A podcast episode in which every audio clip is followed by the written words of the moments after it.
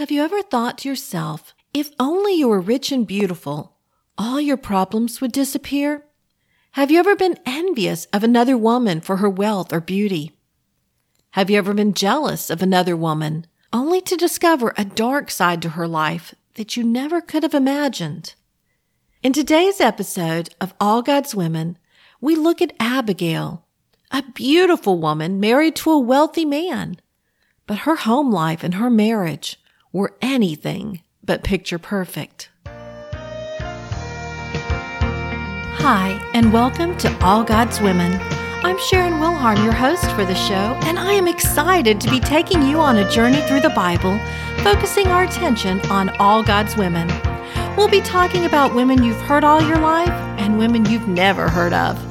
Each has a story to tell, and I can't wait to share them. Together, we'll discover life lessons we can take away from each of these ancient women and apply them to our modern day lives. Join us each week for the latest episode of All God's Women.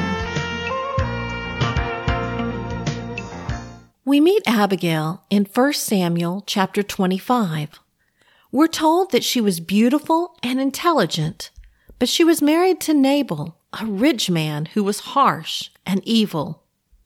Nabal owned 3,000 sheep and a thousand goats.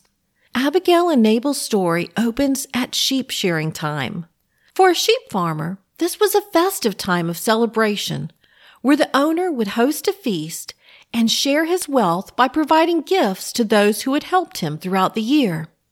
David and his 600 men were camped in the area, and as was the custom, they helped protect Nabal's shepherds and sheep. Night and day, they provided a protective barrier. So when David found out it was sheep shearing time, he sent messengers to Nabal to seek his portion of the feast, a reward of sorts. Only Nabal didn't respond as they expected. Instead of joyously thanking them and sharing of his bounty, he rebuked them and pretended not to know who David was. He treated them with contempt rather than the respect they deserved. When the servants returned to David and shared with him what had happened, David immediately gathered 400 of his men and told them to grab their swords. He prepared to attack Nabal, killing all the males in his household. Fortunately, one of Nabal's servants ran to Abigail, alerting her to the situation.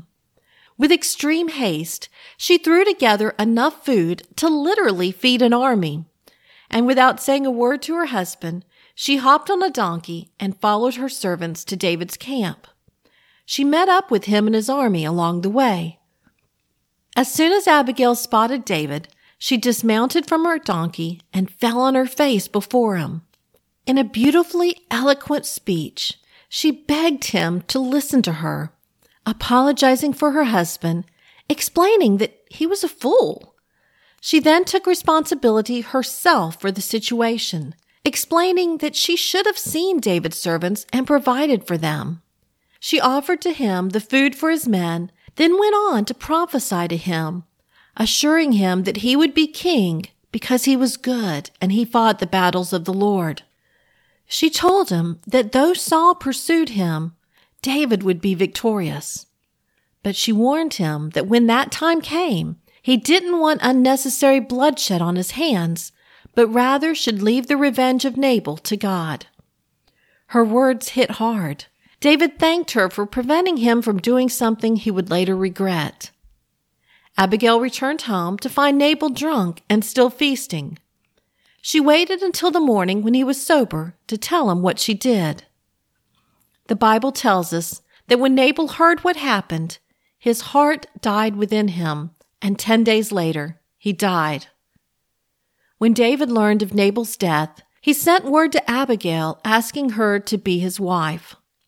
The Bible says that she went in haste and rode on a donkey, bringing with her five maidservants.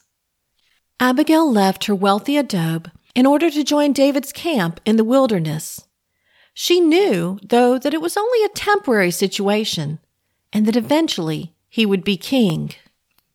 We have two more references to Abigail.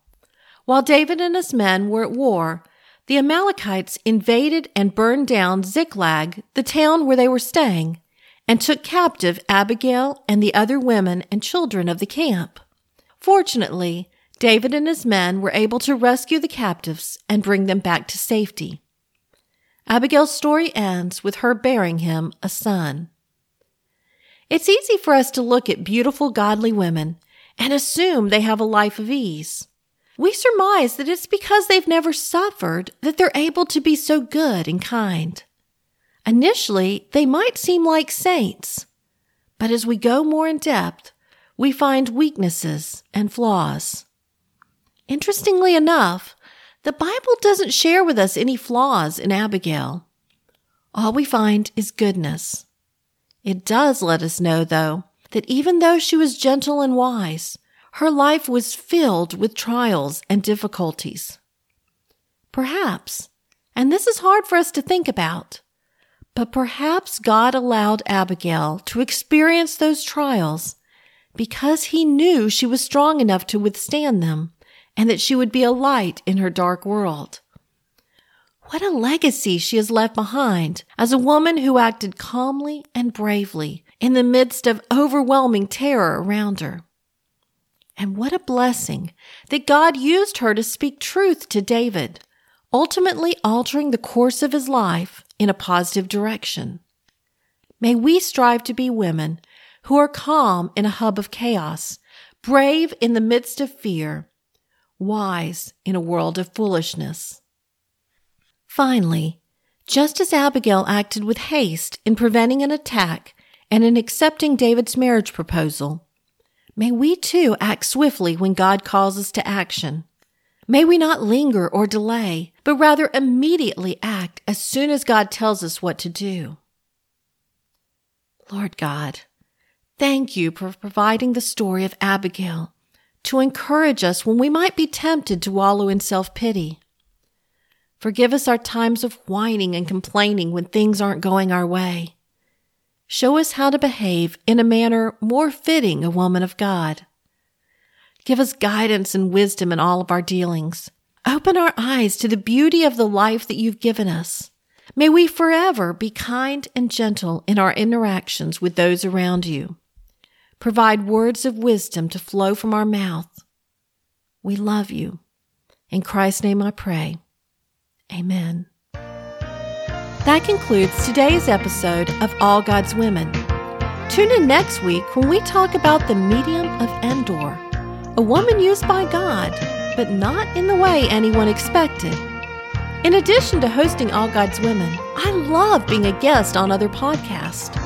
I've recently been interviewed on Finish Last, Christian Travelers Network, Gifts for Glory, and Fierce Calling. So tune into these great podcasts to hear behind the scenes stories of our filmmaking days, my call to ministry, my hurricane adventures, and more. And be on the lookout for more interviews coming soon. If you have a podcast and are looking for guests, I would love to be considered. As always, you can listen to All God's Women on iTunes, Google Play, Spotify, Stitcher, iHeartRadio, Podcast Addict, Castbox, Podchaser, and many more. Or you can listen directly at the All God's Women website at www.allgodswomen.com, where you'll find Bible study lessons to go with each episode. In addition, you can join the All God's Women Bible Study group to meet with other women and discuss Bible women more in depth. Until next week, goodbye.